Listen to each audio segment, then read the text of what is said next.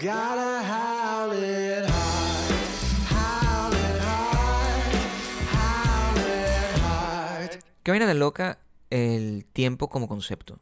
Uno pretende que va a grabar algo y que todo le va a salir perfecto de una y de inmediato empieza a sonar un esmeril en la puerta que, se mete por el ruido a través de la ventana de tu casa.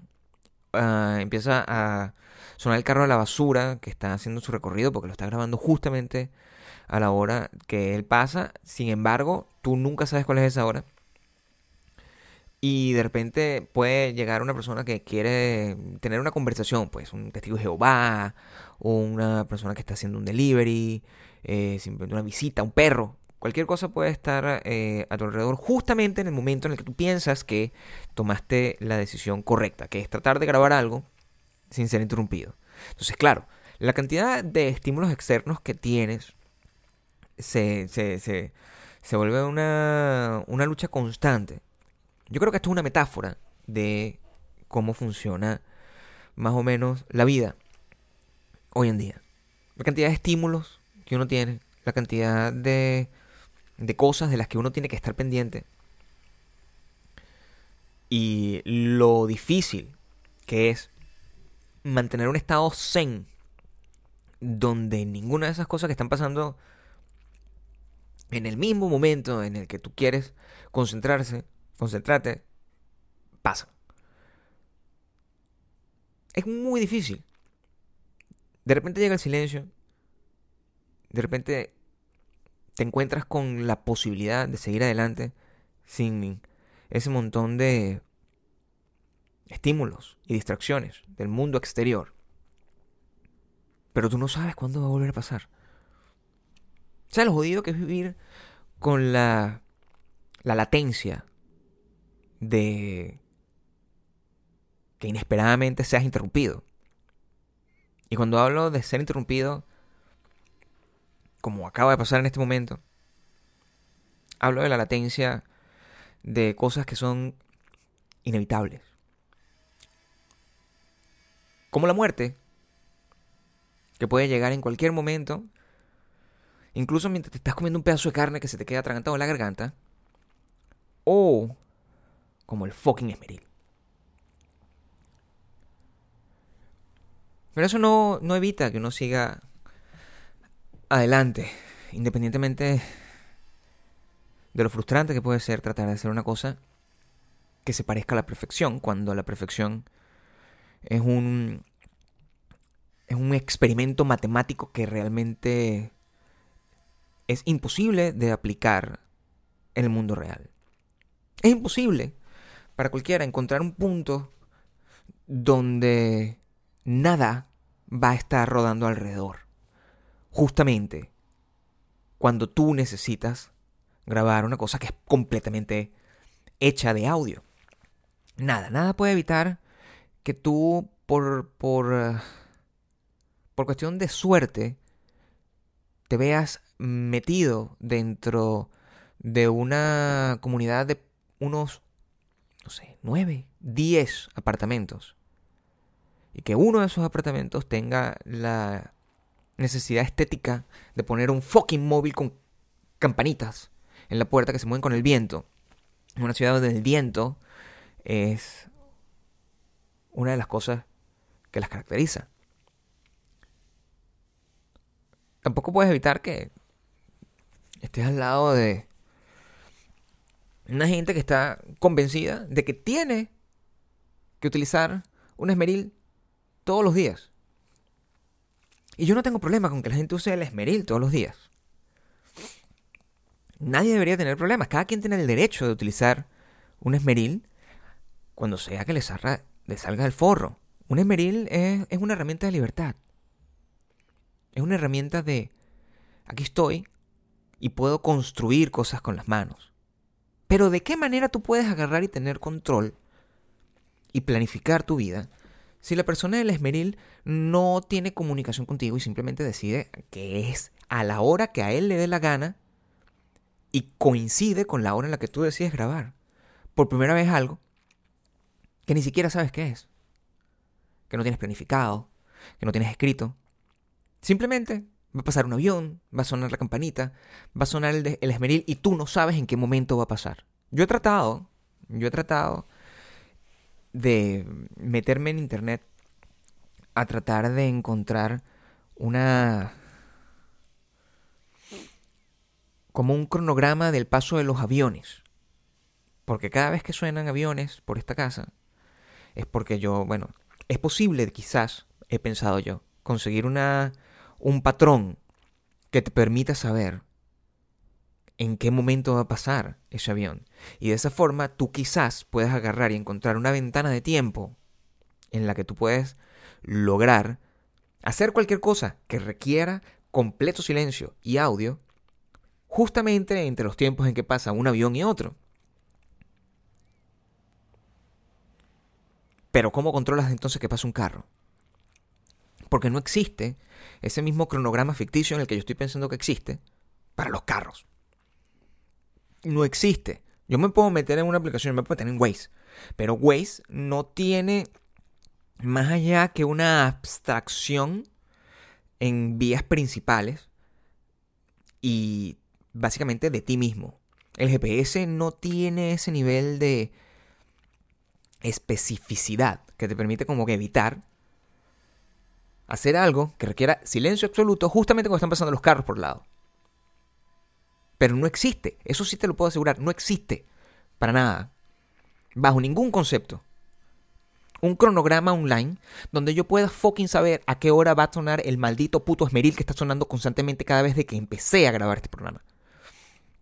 Si es que lo llamamos programa.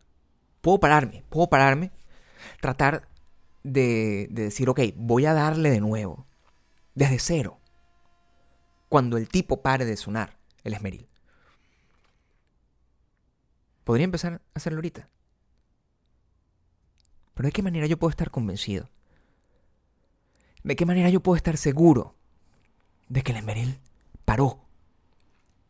¿Cómo yo puedo saber que la persona que tiene el esmeril no está haciendo el mismo ejercicio? No está escuchando con mucho cuidado.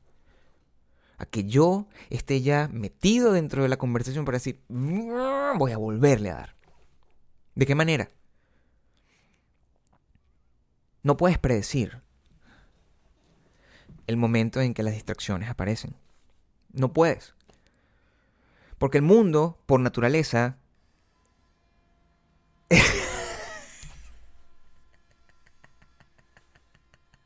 es disruptivo.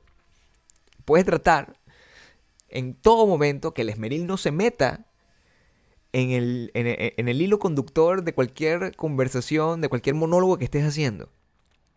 Puedes tratarlo con, con más o menos fuerte, pero la verdad no puedes, tampoco puedo evitar que me dé un infarto de repente, tampoco puedo evitar que me duele la cabeza de repente, tampoco puedo evitar que esté caminando por la calle y que me atropelle un carro, no puedo, no puedo tomar, no puedo tener ese nivel de tranquilidad y de despreocupación. Porque el mundo, sobre todo cuando el mundo está percibido por uno solo de los sentidos. En este caso, tú que estás escuchando este podcast, el único sentido que tienes a tu disposición es el sentido del oído. Y tú, si prestas atención, lo que tienes es mi voz. Un carro u otro carro que pasa ocasionalmente, sin que pudieses agarrar y decir, ok, pasa cada tanto tiempo. Un avión que pudiese pasar en cualquier momento. El ruido del viento sacudiendo las matas que están fuera de la ventana de mi casa. Y quién sabe, en cualquier momento, cuando menos lo espera, el fucking esmeril. Yo creo, si me permites,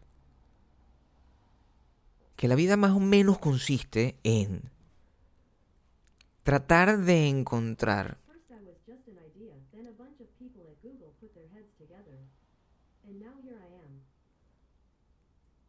What the fuck?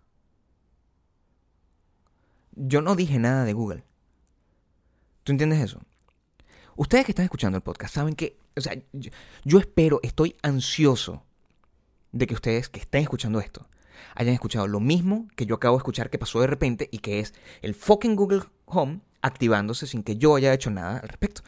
Suena como que son distintos obstáculos que yo estoy poniendo como para tratar de llenar un contenido de una hora. Porque estoy solo, no tengo un tema de conversación, no tengo esposa en este momento en mi casa, no tengo pantalones, no tengo nada, no tengo nada eh, planificado. Esto es completamente todo lo que sale de mi cabeza.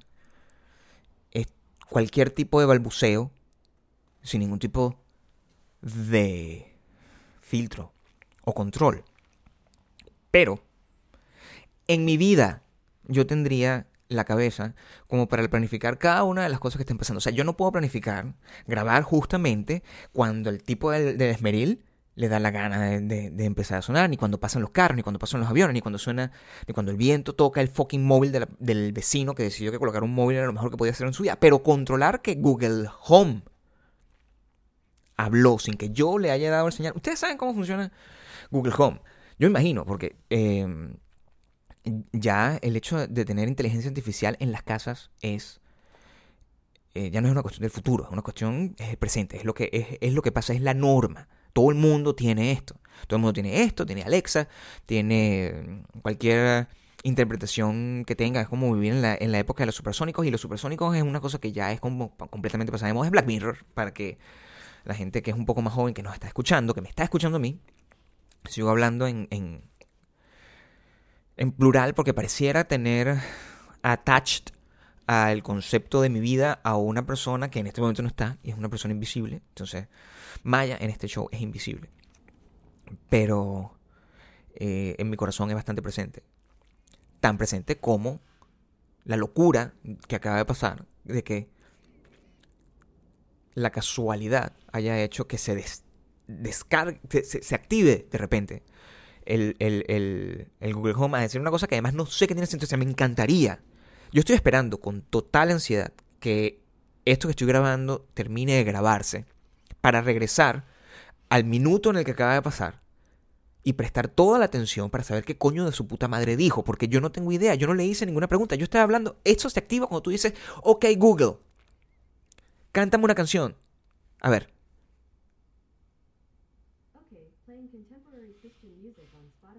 imagínate, le pedí una canción random y no está haciendo absolutamente nada. O sea, no hace lo que a mí me da la gana. Yo tengo, ok, ya va.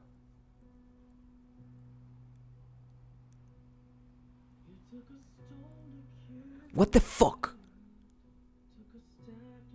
Ok, Google, stop. ¿Ves? Esa es la manera como tú con- co- controlas el, el, el, el aparatico con el cual eh, tú puedes como aprender las luces, poner música, este, saber qué tienes en tu lista de, de cosas por hacer durante el día. Eh, puedes que hacer que te lean los correos, puedes hacer un montón de cosas. Pero yo creo que es bien importante.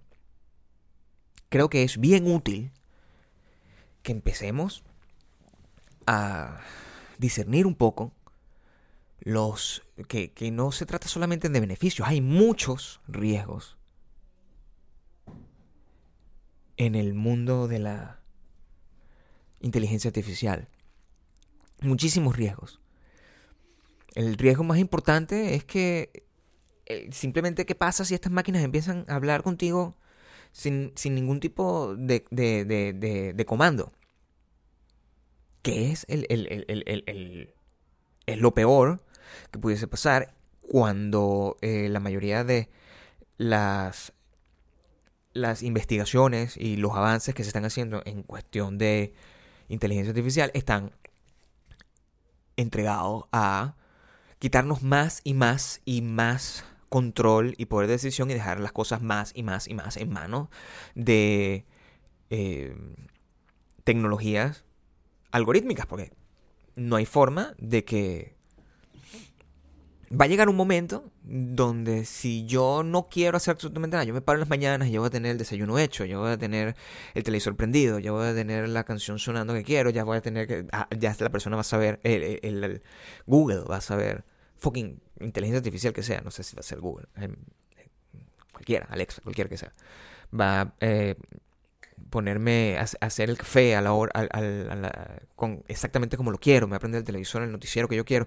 Todo ese nivel, e- e- esas programaciones que uno hace,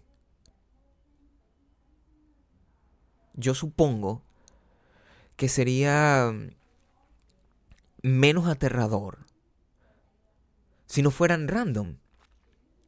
Si tú realmente pudieses tener un máximo nivel de, de- control, de cómo detenerlos, de cómo de, que, de, cómo de detenerlos, de poder agarrar y, y- decir, "Eh, ya va, ya va, ya va. O sea, no, no puedes estar tomando completamente posición de vida porque es como un novio bully. Es, es como tener un novio obsesivo que de repente empieza como a darte cosas que tú necesitas.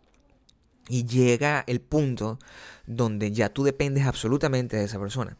Lo que está tratando de hacer todas estas eh, tecnologías de, de home technology, si es que es el término correcto, no sé cuál es el término correcto, pero lo que están tratando de hacer es, más bien, hacerlo de una forma tan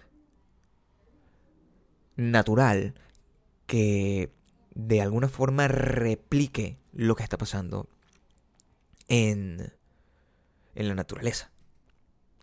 No sé si me explico. La manera en la que ellos quieren que funcione es que sea un aprendizaje constante. Desde que tú lo tienes en, desde que tú lo pones este dispositivo en tu vida y ese dispositivo va aprendiendo las cosas que te gustan, va aprendiendo las vías que tú tomas en el carro, va aprendiendo las cosas que te gusta buscar en internet, vas aprendiendo las cosas que te gusta comer, las cosas que te gusta beber, las- el ejercicio que te gusta hacer, las películas que te gusta ver, etcétera, etcétera, etcétera. Y yo supongo que a la hora de que eh, eh, esta tecnología llegue a su pico, lo que va es a tratar de reproducir exactamente todas las cosas que mm, tú estás acostumbrado a hacer por ti mismo y tratarlas como si, si fuera un accidente. Como si ocurrieran por, por cuestión de azar. Y no están ocurriendo por cuestión de azar, porque si hay, hay un algoritmo último que controla todo lo que es supuestamente azaroso. Vamos a prestarle atención a lo que es la inteligencia artificial y a las implicaciones teológicas que tiene una inteligencia artificial, artificial que es eh, tal cual la reproducción máxima de la máxima inteligencia no artificial, por decirlo de alguna forma. Yo estaba leyendo eh, mucho a Elon, cosas de Elon Musk, ¿no? Y muchas cosas relacionadas con Elon Musk. Eh, y no puedo... Elon Musk no solamente creó un carro que es uno de los carros más ecológicos del mundo, es una persona millonaria que está invirtiendo muchísima plata no solamente en viajes espaciales, sino en crear un mundo donde la inteligencia artificial está eh, toma, toma posesión de las actividades más cotidianas de la vida. ¿Qué pasa? En el, eh, según su teoría, la teoría no de él, pero es la teoría en la que él cree, la inteligencia artificial eh, es inevitable que tú puedas que, la inteligencia artificial tome control absoluto de, de tu vida. Y es inevitable que la vida tal cual como la conozcas, como la conoces, se termine convirtiendo en una simulación. Lo que plantea las creencias que tiene él es que mm, la eso ya eventualmente va a pasar y lo más lógico es pensar que ya pasó y que tú estás viviendo de alguna forma en esa simulación de una vez.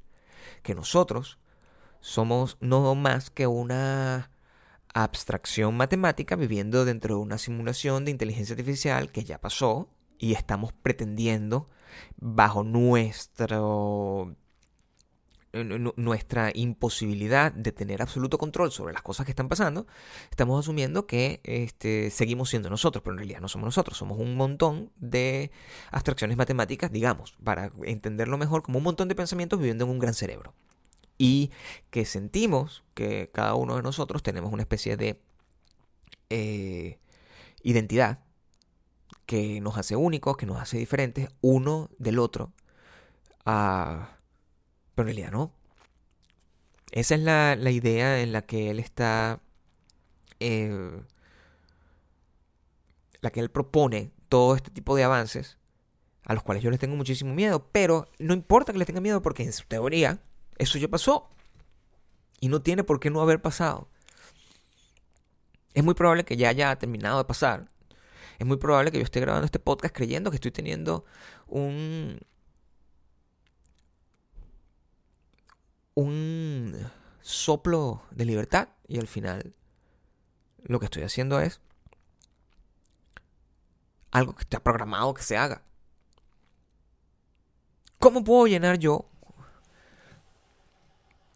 un, una hora de audio?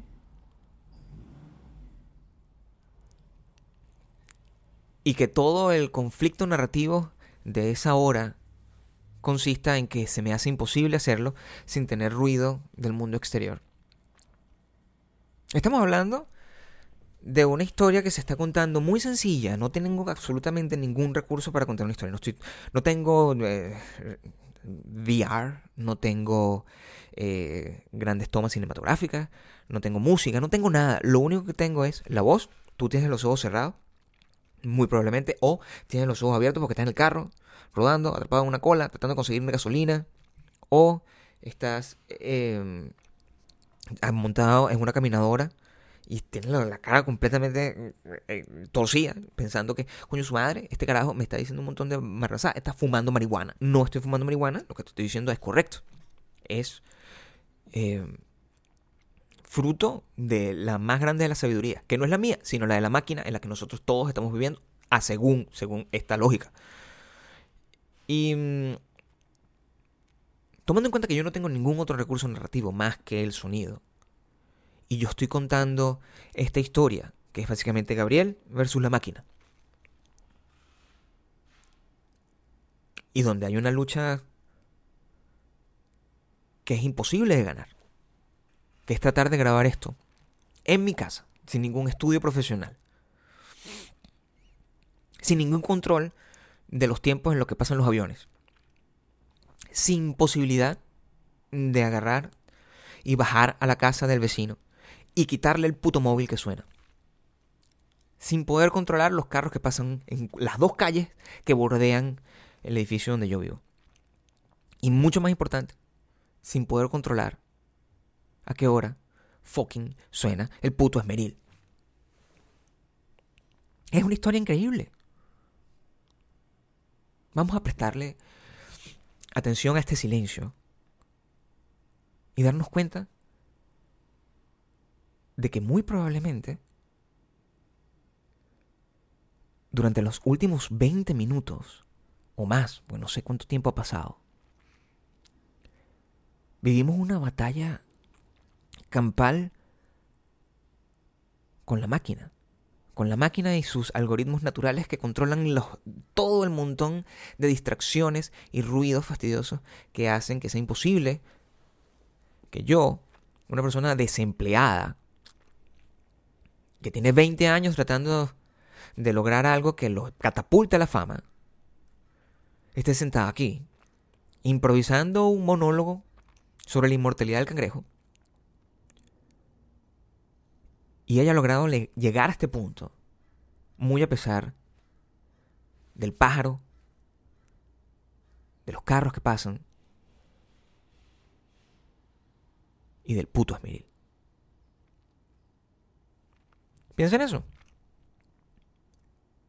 Piensa en eso porque yo creo que no hay que tomárselo a la ligera. A la ligera no. Hay que hay que meterle un poco más de coco. Por cierto, tengo hambre y mm, Maya no me dejó comida hecha dentro de lo que cabe. Como la construcción correcta de la comida que yo me dejo comer. Es decir, me dejó la, la- comida como lista, pero no está ensamblada. Y yo tengo que todavía preparar algo adicional. Entonces, tengo otro conflicto operativo, ¿no? El conflicto operativo que tengo es si yo lo que debería hacer es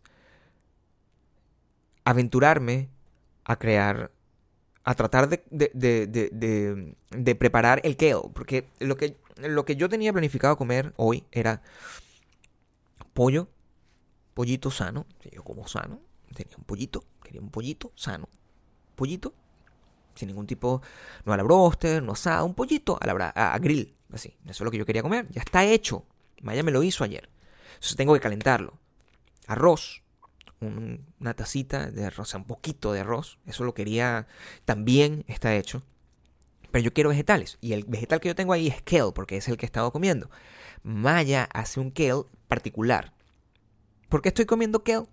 Bueno, porque me gusta el fucking kale. Y la otra razón es porque no tengo lechuga normal, tengo kale, y eso es lo que se come en esta casa.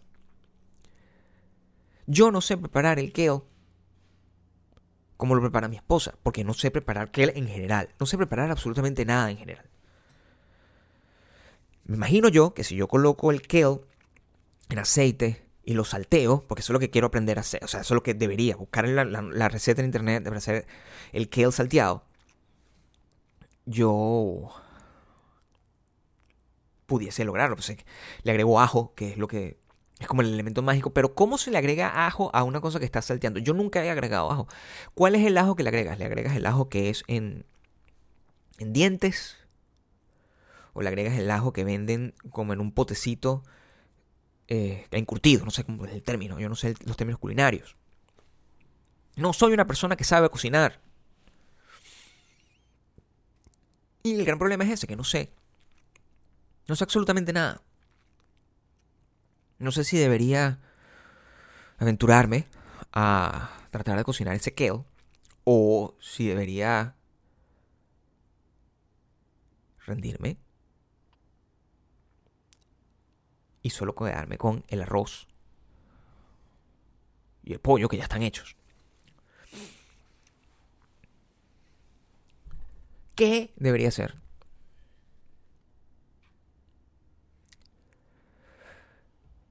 Esta, este ejercicio moral, porque podemos llamarlo así, podemos llamarlo ejercicio moral. Es un ejercicio que de alguna forma se convierte, si le prestas atención, en una alegoría de la valentía.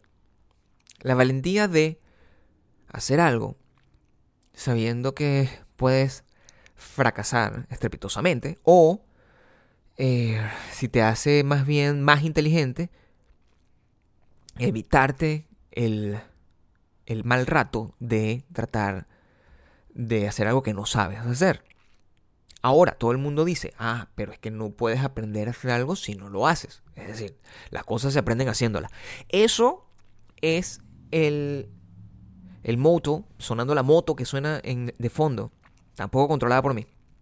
Ese es el moto de mi carrera de 20 años tratando de hacer algo que no he logrado hacer, que es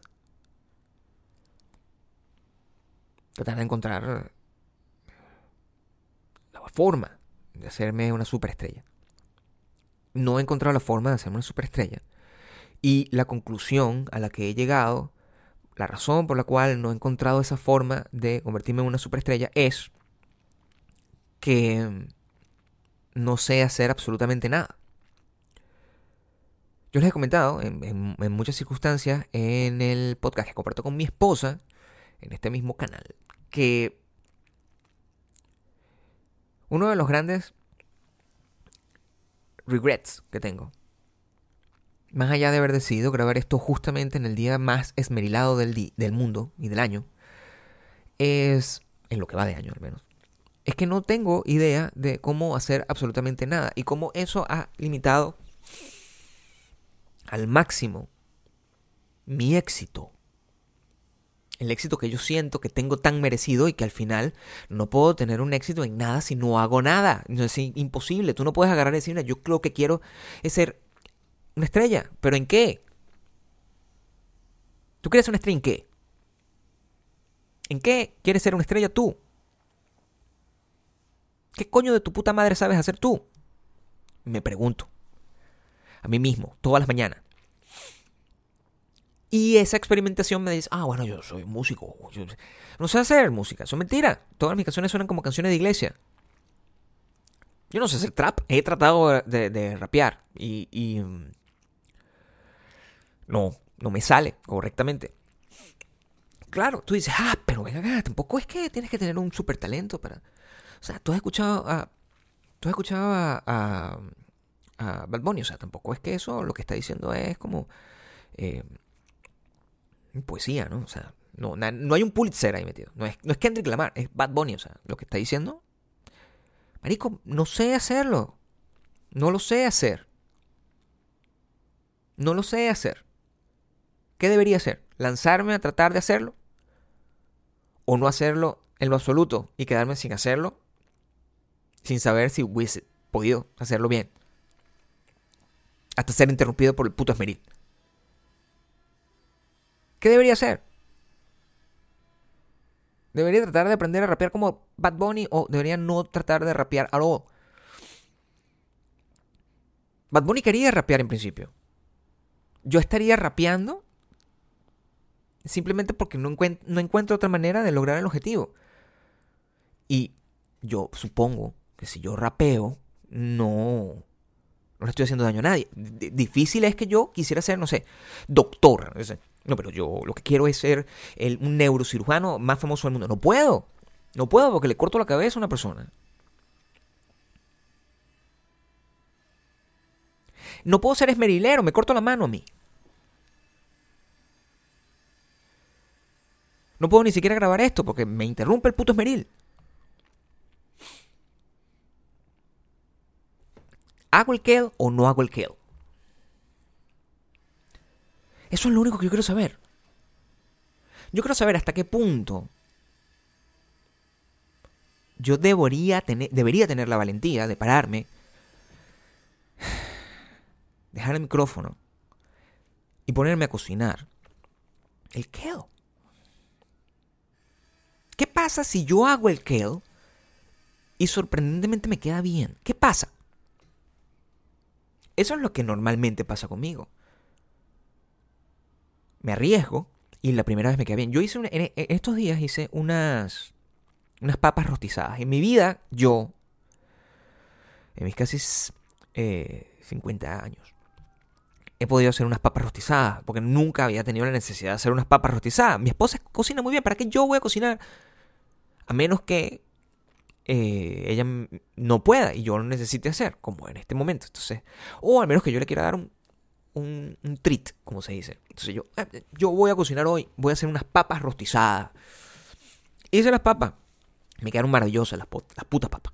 Me quedaron maravillosas las putas papas. La primera vez. Ya cuando intenté hacerlo la segunda vez, ya no servía. Y así pasa con la mayoría de las cosas que yo hago. Las hago por primera vez, quedan maravillosas, la segunda ya no queda tan bien. Es un axioma. La primera vez queda bien. Es como que nadie se lo espera, nadie se espera. Todo el mundo tiene las expectativas bajas. Gabriel no sabe hacer papa. Hace la papa, le queda perfecto. Ah, pero la segunda no le queda bien la papa. La papa no le queda bien. Lo mismo puede pasar con el kel. ¿Qué pasa si yo me pongo a hacer el kel y queda perfecto? Y nadie lo vio. Nadie puede estar consciente. Nadie puede testificar que yo hice el mejor que el del mundo. Nadie. Nadie sabe si yo hice el mejor que el del mundo porque no, no está grabado. No está en internet porque yo no voy a ponerme a grabar el fucking kale mientras lo estoy cocinando porque si no, no me va a quedar bien el kale. Así como no grabé la fucking papa. No lo voy a hacer. No puedo grabar el kale. Tienen que confiar en que yo estoy haciendo el kale y que me quedó bien. Si es que realmente me queda bien. Estoy diciéndolo en... eh, eh, eh, tratando de predecir el futuro y en el futuro estoy diciendo, bueno, voy a hacer el kill. Si hago el kill me queda perfecto, ¿verdad? Pero nadie lo vio. Nadie va a saber si hice bien el kill. ¿Bien para quién? ¿Para mí? Yo puedo me- autoengañarme y decir, bueno, el kill no te quedó tan mal, Gabriel. O sea, te puede haber quedado peor. Yo creo que hasta bien te quedó. Eso, yo me, yo me puedo decir todo ese tipo de cosas. Eso es lo que normalmente la gente mediocre como yo hace. O sea, es decir, tú dices, oye, esta canción bonita, no sé qué. Ah, pero eh, no, si la pones a alguien, la gente te dice, coño, marico, no. O sea, la, la canción no es buena, weón. no creas que tu canción es buena, no. Pero yo creo que sí. Lo mismo pasa con Miquel. Yo puedo, estoy seguro que cuando me pare voy a ser el mejor que el del mundo. Si decido pararme a ser el mejor que el del mundo. Pero ¿qué pasa si el pánico me envuelve y decide, no, marico, tú no vas a estar haciendo ningún fucking kill. No hagas eso, no pierdas el tiempo. Hazte tu pollito. Ya está hecho. Puro microondas. Pollito y arroz. Coma pollito y arroz. No haga kill. Esas son las limitaciones que normalmente me tienen los últimos 20 años sin lograr hacer absolutamente nada. Y ya es muy tarde. Eso es lo triste. Ya es muy tarde. Ya es muy tarde ya para mí tratar de, de- de aprender a hacer algo. Porque no... A estas alturas que. Ah... Voy a decir, epa, hola, ¿cómo están? Voy a- Ahora soy cocinero. ¿De qué? No, marico, no. No. Cocinero un coño de madre. No, está muy viejo para la gracia. Y no lo haces bien, porque nadie... O sea, puedes decir, ah, está la receta, se ve rico. Pero, marico, no sabe bien. Tiene un restaurante. ¿Cómo voy a saber si el kale sabe bien? ¿Cómo me vas a ver tú a, a mí a servir el kale para... Ah, eso le queda bien a una tipa que va, concursa, top chef, gana. Nadie sabe a qué sabe su comida, pero igual. Pero ese es joven, tú no. Tú no te puedes. No hay concursos para gente de mi edad. Analiza. La gente vieja no tiene concursos y es muy triste porque eh, todos estos concursos que generan fama instantánea fueron creados cuando yo era joven. ¿Qué hubiese pasado si yo en mi juventud hubiese decidido utilizar todo este talento que siento que tengo o que siento que debería tener, pero que realmente no tengo, y llevarlo a, a ser juzgado públicamente? Eh, ¿Sería una superestrella realmente? ¿O no? ¿O estaría igualito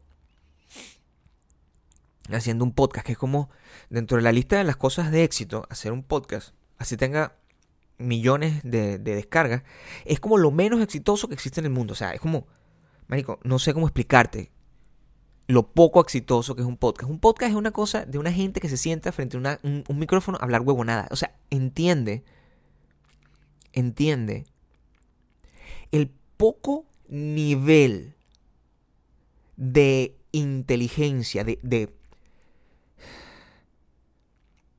de habilidad que un ser humano requiere para hacer un podcast.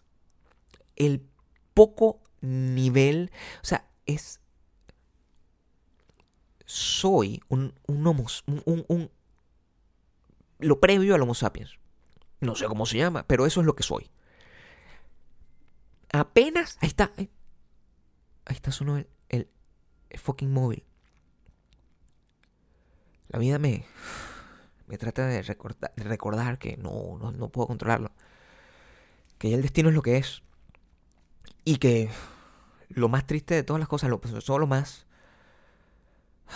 lo más salvaje que existe es el tiempo. Y el tiempo se acabó. El tiempo se está acabando para todo el mundo. Mientras estás escuchando esto, tú, cualquiera que sea la, la actividad que estés haciendo, en este momento de,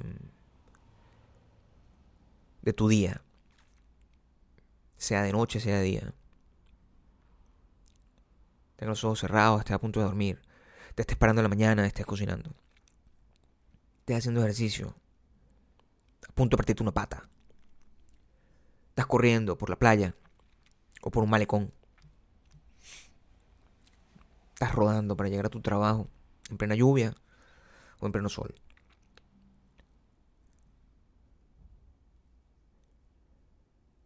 No tienes tiempo. No tienes tiempo. Todas las cosas que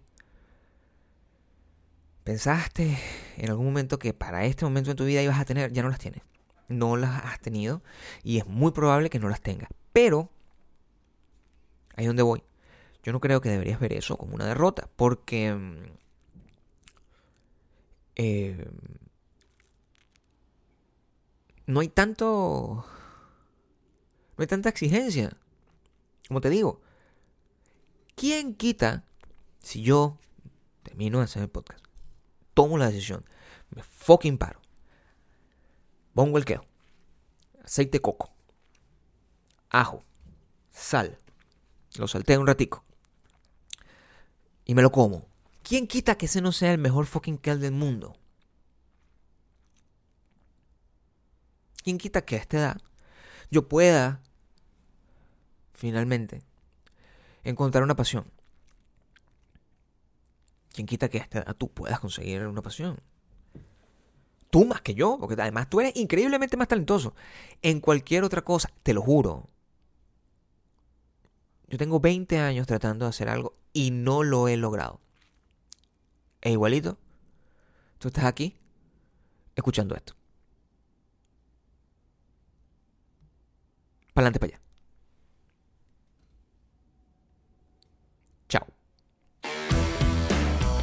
Gotta howl it